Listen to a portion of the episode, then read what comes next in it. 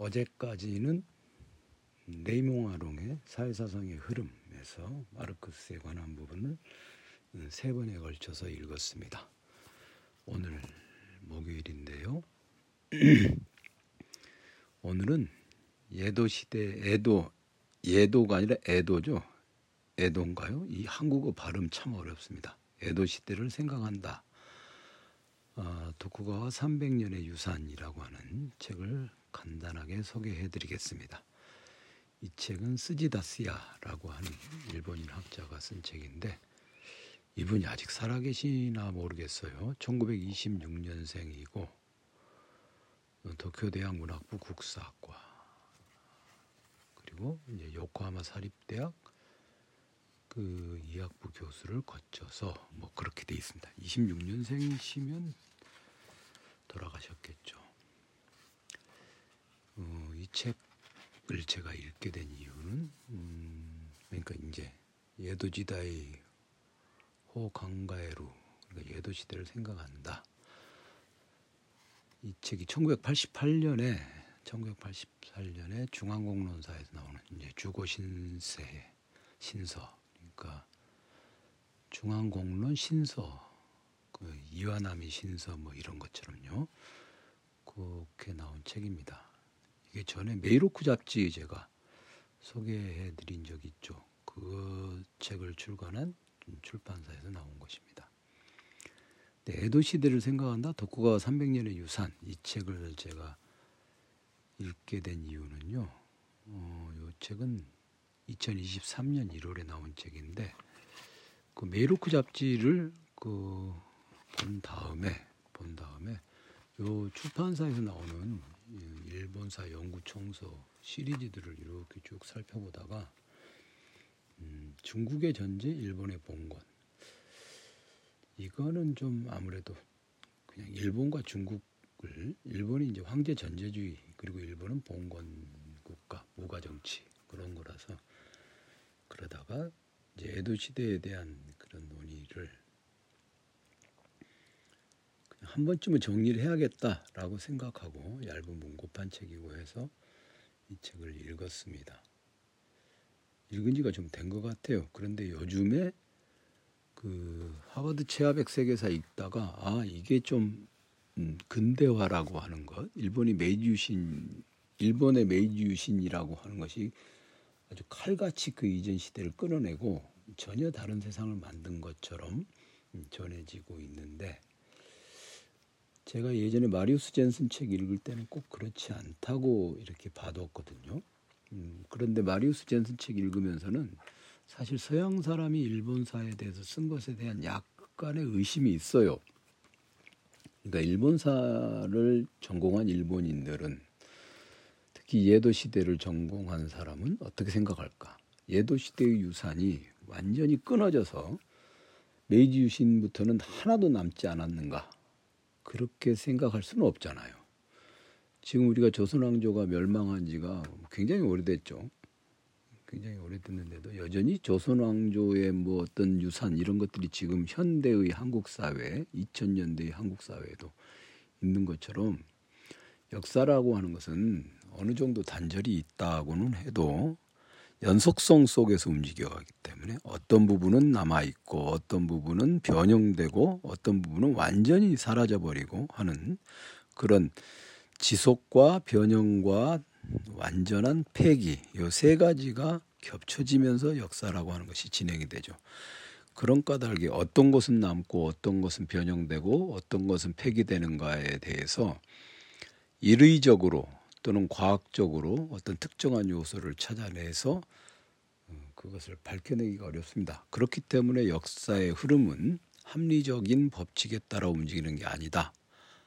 라고 말할 수 있는 것이죠. 다시 정리하면, 다시 정리하면요. 역사는, 역사는 분명히 어떤 단절이 있습니다. 음, 아주 결정적으로 끊어지는 지점들이 있어요. 예를 들어서, 일본의 식민지 지배를 받다가 어떻게든 어떤 연유에서든 음, 그 식민 지배로부터 벗어나서 근대적인 의미의 헌법을 제정하고 그 헌법에 근거해서 대한민국이라는 국가를 대한민국 공화국이죠. 예, republic이죠. 근데 republic이라는 단어를 민국이라고 번역을 했으니까요. 대한민국 임시정부에서 그렇게 중국의 번역어를 따온 것이죠.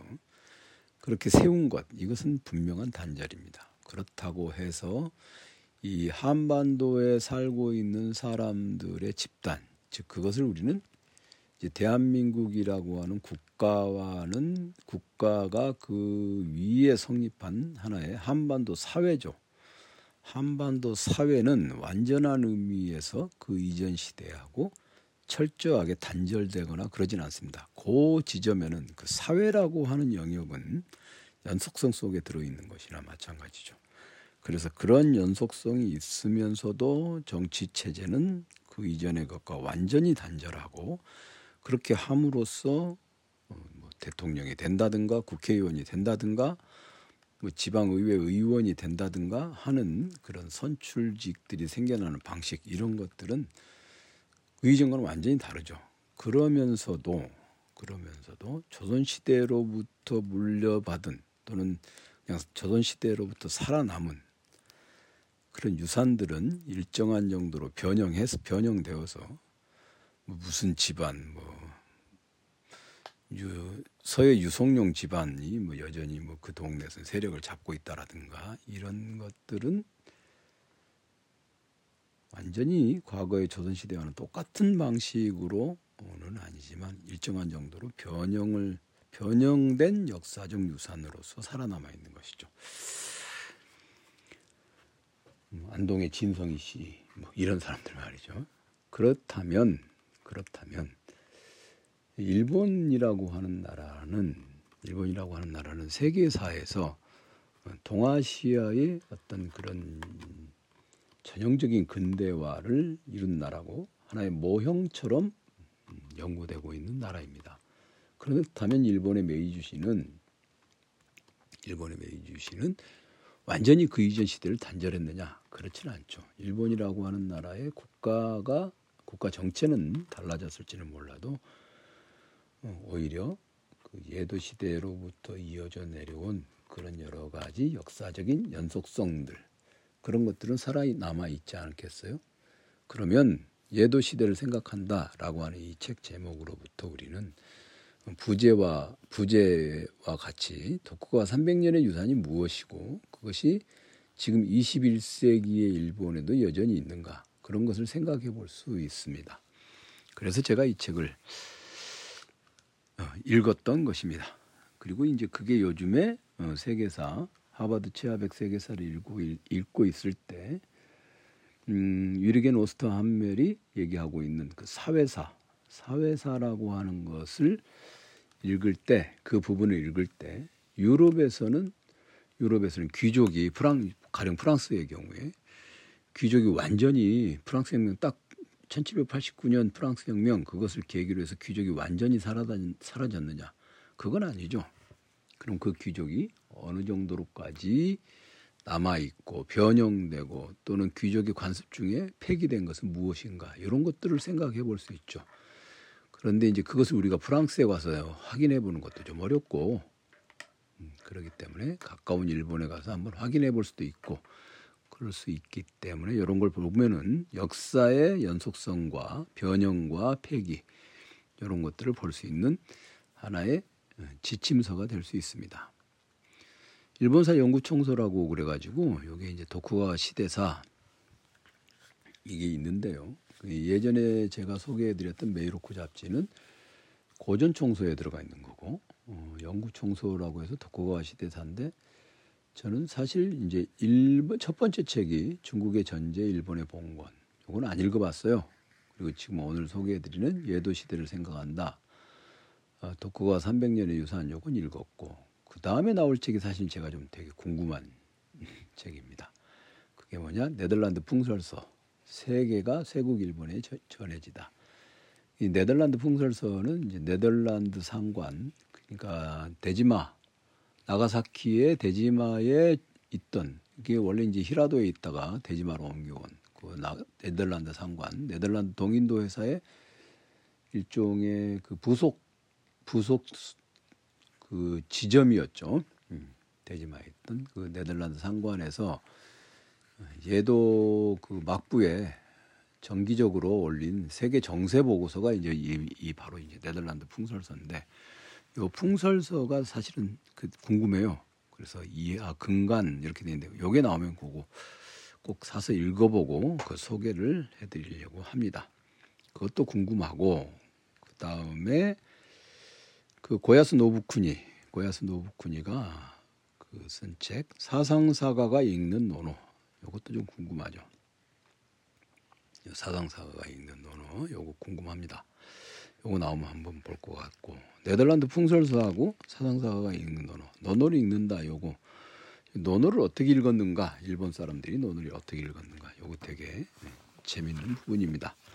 자, 책 내용으로 좀 들어가 보면요. 이 책을 이 책을 일본사에 관심 없는 분들은 진짜 이거 진짜 재미없는 책인데 저는 일본사에 관심이 있고 또 일본사는요 이렇게 공부를 해보면 그 어떤 특정한 지점 지역이 나오거나 그러면 좀 가까우니까 가서 한번 확인해 보기도 하고 그러게 쉬운 지점이 있어요. 목차를 보면서 설명을 좀 드리면 음, 제 1장이 일본적 문화의 형성이에요. 그러니까 이른바 일본적인 것과 근세. 근세는 여기서 도쿠가와 시대를 가리킵니다. 일본에서 일본의 시대 구분이 근세고 이게 도쿠가 막부 시대, 도쿠가 막부 시대고 그다음에 일본에서 근대 그러면 그냥 딱 메이지 유신부터 아시아 태평양 전쟁의 패전 그때까지가 근대 근대입니다. 그리고 이제 현대는 그때 이후 를 가리키죠. 그, 그, 요, 요 시대 구분을 정확하게 알아두면은 편리한 지점이 있습니다. 이 시대 구분을 알아두면 이렇게 그 여기에 이제 근세라고 하는 것을 보면은 일본의 근대는 1868년 메이지 유신에서 시작한다. 그렇게 돼 있어요. 그러니까 근대가 메이 1868년부터 1945년까지 이것이 이제 근세가 이때다. 그러면 이제 앞서 말씀드린 것처럼 근대가 딱 시작이 되면 그 이전의 것들은 완전히 사라졌느냐? 그렇지는 않다. 그런 말이죠. 그래서 일본적 문화라고 하는 거 우리가 오늘날 아 그건 일본 스타일이야라고 말하는 것은 어떤 것들을 그 이전의 역사로부터 연속적으로 어, 연속성 속에서 받아들이고 있는 것인가 그런 것들이 사실 일본적인 것이죠. 물론 일본 근대의 메이지 시대, 일본 근대에 속하는 메이지부터 1945년 사이에 형성된 것도 근대라 일본적인 것들이 있어요. 그런데 오로지 그 시대에 만들어진 것만 일본적인 것이냐? 그건 아니다. 그게 이제 제 1장, 일본적 문화 형성에 있어서 제 1장은 일본적 문화 형성인데 근세가 즉 도쿠가 막부 예도 시대가 어느 정도의 연속성을 가지고 남아 있느냐, 그걸 다루고 있는 게 제 1장입니다. 그래서 예도 시대를 생각한다 할 때 일본적인 것이 근대에도 근대에만 형성된 것이 아니라 예도 시대로부터 이어져 온 것이 있다고 하는 이른바 문화적 연속성에 대해서 음, 궁금한 경우에는 제 1장을 유심히 보면 되겠습니다. 그 다음에 제 2장이 새로운 국가의 성장과 전개 그랬는데 요거는 이제 그 일본의 국가 체제에 대해서 음, 국가 체제에 대해서 다루고 있는 것입니다. 다시 말해서 예, 독후가 막부가 독후가 막부가 그 이전 사회하고 어떤 점에서 다른가 이런 것이 좀 2장에 다루고 있고요. 3장은 근대화 일본의 기반 형성, 근대화라고 하는 단어에 싱글 코테이션이 붙어 있죠. 음. 그럼 이때 이제 메이지 시대가 들어서면서부터 일본 사람들이 어떤 방식으로 어떤 방식으로 외래 문화를 수용하고 그다음에 서민 문화는 어떤 방식으로 전개되었는가 그런 것들에 대해서 다루고 있는 게 제 3장입니다. 한 가지 재밌는 거는요. 이거는 저의 편견일지는 모르겠는데 제가 일, 일본 문화 이런 것들을 이렇게 살피면 일본은요. 그뭐 엄청나게 화려한 그런 귀족 문화의 전통은 그렇게 가지고 있지 않습니다. 그 뭐랄까 그런 도록들이랄까 이런 걸 보면요 일본은 그렇지 않아요. 일본 문화 그러면 되게 서민 문화라고 하는 것이 일본적 문화의 대표적인 것으로 알려져 있죠. 그것은 바로 이제 무가 정권이 들어섰던 음, 에도 시대의 그런 잔재들이죠. 아무래도 아무래도 어, 교토에 천황가가 있다고는 하지만 조정이라고 불리는 천황가가 있었다고는 하지만 국가의 부를 좌지우지하고 통치를 하는 집단이 무가 정권이다 보니까 합스부르크가 그 있잖아요. 합스부르크 전시회 그런 거 보면 화려하게 화려하다가 뭐 화려하다라고 하는 말로는 부족할 정도로 정말 번들번들한 그런 또는 프랑스 부르봉 왕조 이런 것들 이런 게 보이죠. 그런데 어, 굉장히 소박하고 깔끔하고 그런 것들이 보이는 게 이제 그 무신 정권, 무가 정권 시대의 특징이죠. 그런 점에서 일본은 굉장히 굉장히 그런 화려한 귀족 문화도 좀 찾아보기가 좀 어렵고 여전히 유지된 것이 어렵고 아무래도 이제 물질적인 생산이 많이 일어났다 해도 그것이 귀족의 손아귀에 쥐어지고 그 귀족들에 의해서 뭔가가 성취되지 않는 한은 그게 좀 어렵지 않았을까 그렇게 생각을 해볼 수 있죠, 그렇죠? 네. 그리고 이제 다른 또또 하나의 측면을 보면은 또 하나의 측면을 보면은 어, 그런 것들을 장려해서 그런 것들을 장려해서 뭔가를 좀 해야 된다라고 말할 때 그게 좀 어려웠을 것 같아요. 누군가가 나서서 막 이렇게 했다고 하면은 음, 그걸 뭐 꼭 꼭 해야 하나 하는 그냥 장려하는 거 있잖아요. 그런 걸 장려하는 것이 어려웠겠죠. 서민 문화라고 하는 것은 아무래도 일본 문화의 특징이 서민 문화다. 제 그런 걸 볼 수 있습니다. 제 1장에 이제 일본 문화의 일본적 문화의 형성, 음, 일본적 문화의 형성 그런 것들을 그래서 몇 가지만 짚어보겠습니다. 일본에서 일본에서 그 일단 그이 저자 이 저자가 일본적이라고 언급되는 문화적인 사상, 사태 중에 어느 정도가 시대를 초월해 일관되게 일본에서 지속된 것일까? 이게 이제 우리가 일본 이게 그 일본식이다 이렇게 말할 때 어떤 것이 그렇게 지속된 것일까? 그러면 대체로 조리법 일식이라고 하는 거 있잖아요. 그런 것들 의복 그렇죠? 그런 것들이 사실은 예도 시대의 기원을 두고 있다. 그렇게 봅니다. 그리고 이제 그런 것들 그다음에 국학이라고 하는 거 일본에서는 국학이라고 그러죠. 국학이라고 하는 게 어, 예도 도, 교토 오사카보다는 지방의 서민층 특히 의사 상인 지주 호농층으로 침투하여 어, 그들의 교양으로 정착했다. 그러니까 이런 것들을 이제 누릴 수 있는 사람들 그런 사람들이 이제 국학이라고 하는 것을 했다. 그러니까 메이지 시대에 메이지 시대에 그 만들어진 그런 것들 이전에 일본에서는 서민이라고 하는 그런 것, 그 자들이 문화의 중심이 되었고 그들이 만들어 놓은 것 그런 것들이 말하자면 일본적인 것이다. 그러니까 대표적인 것은 이제 우키요에라는 게 있잖아요. 아주 고급스럽게 비싸게 막 엄청나게 유명한 화가가 그린 것도 아니고 판화잖아요. 그죠?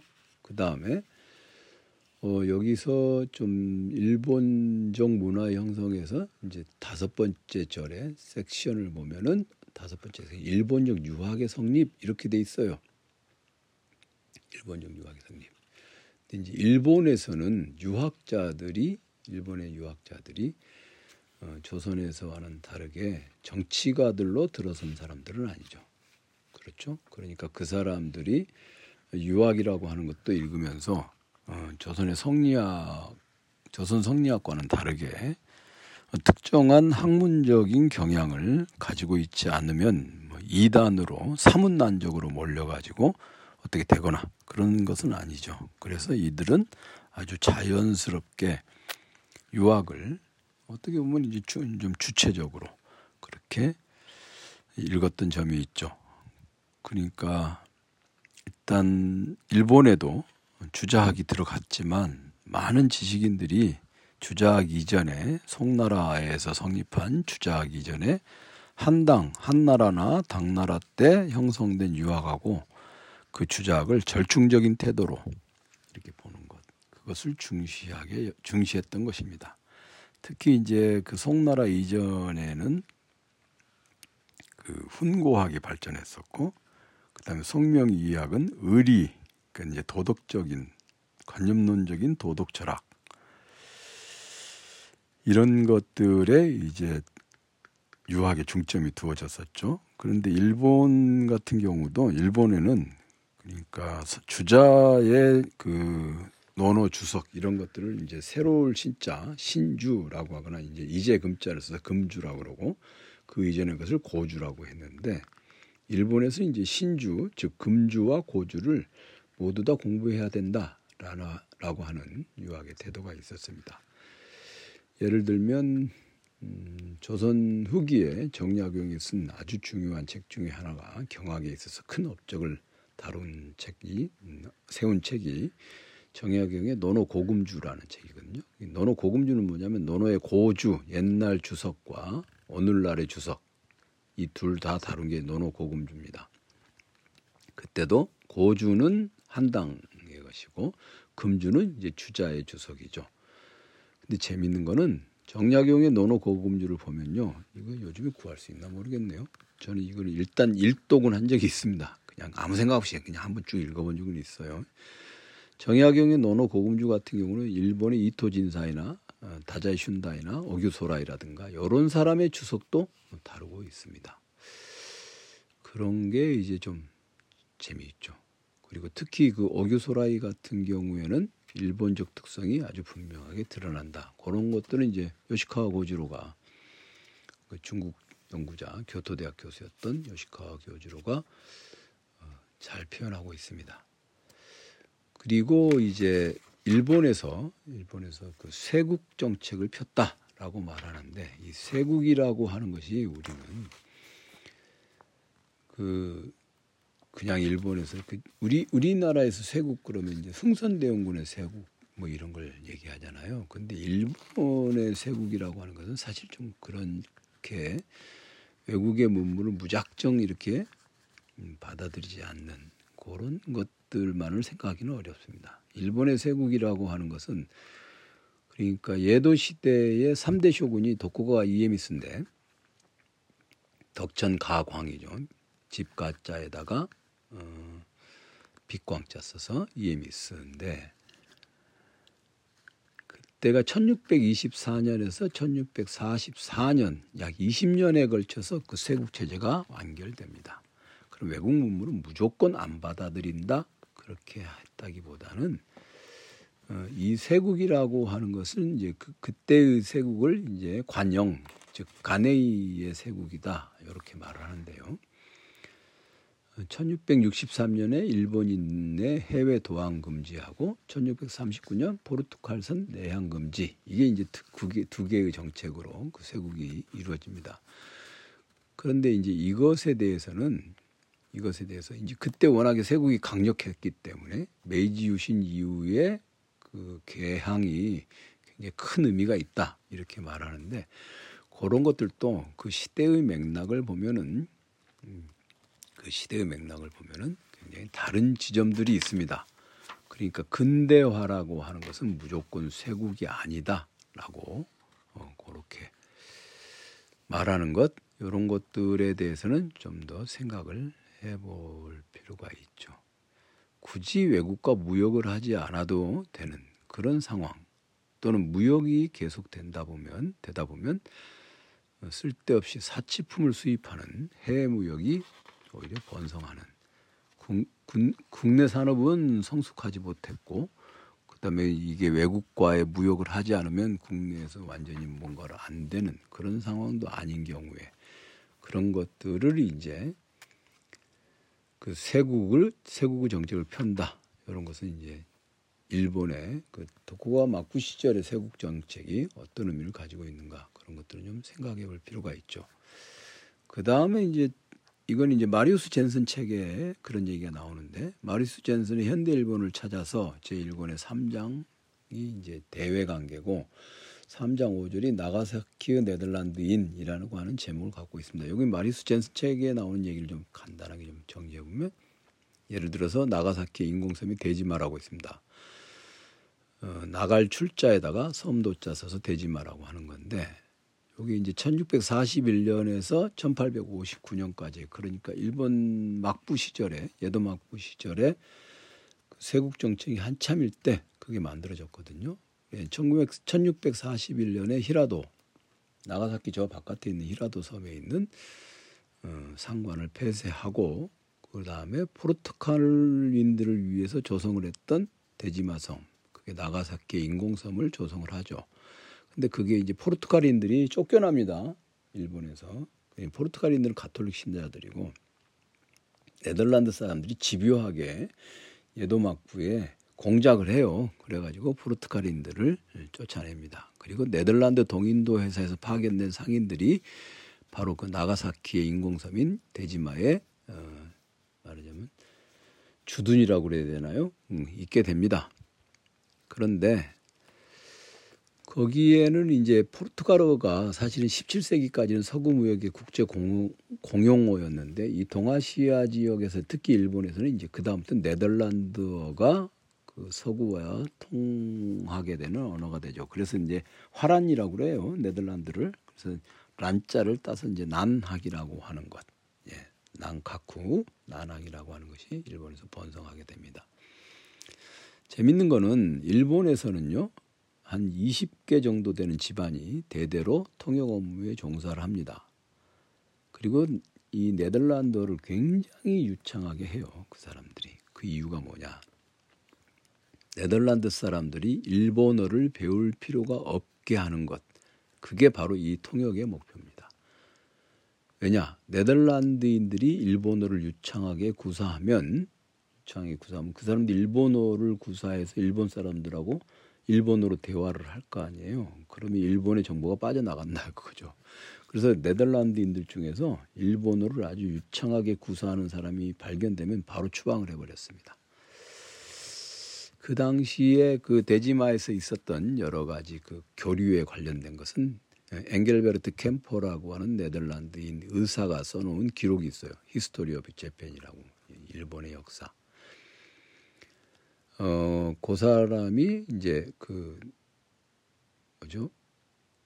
1690년에 의사로서 대지마에 왔는데 그 이제 5대 쇼군이었던 도쿠가 스나요시를 아련한 기록을 남기기도 하고 그랬습니다. 근데 이제 일본의 그 대지마에 네, 대지마에 네덜란드 상관이 있었던 이유는 바타비아 즉 자바섬이죠. 거기는 상관이 일본 지점 같은 거죠. 그런 것도 있었죠. 그런데 그 제가 앞서 말씀드린 것처럼 네덜란드 풍설서 이런 거 있잖아요. 그런 것들 받아보기 위해서 네덜란드어로 작성을 하면 그거는 이제 일본인 번역자들이 있던 것이죠. 그러니까 그 엥겔베르트 캠퍼의 말에 따르면 어, 일본 쪽에서는 네덜란드와의 접촉을 통해서 외부 세계에 관한 정보를 입수할 수 있었고 그다음에 이제 그 일본에 이제 그 동인도 회사의 선장들이 이렇게 오면은 지난번에 선, 선박이 왔다 간 다음 그, 그 다음에 이제 들어온 선박이니까 그 사이에 그 유럽에서 발생한 사건들에 관한 보고서를 막부에 제출해야 합니다. 그래서 이게 이제 바로 일본이 대지마 섬을 상관을 유지했던 이유죠. 그러니까 무역을 한다든가 이런 것은 뭐 그렇게 중요하지 않고 해외 정보를 받아들이기 위한 용도로 그 대지마 섬의 상관을 유지했다는 것입니다. 그러니까 일본의 세국 정책이라고 하는 게 외국 문물이 겁나고 그래서 무조건 막는다. 그렇다기보다는 막부의 정책이 그런 것들을 어느 정도 조정하고 있었, 조절하고 있었다. 그렇게 보는 것이 타당하겠죠.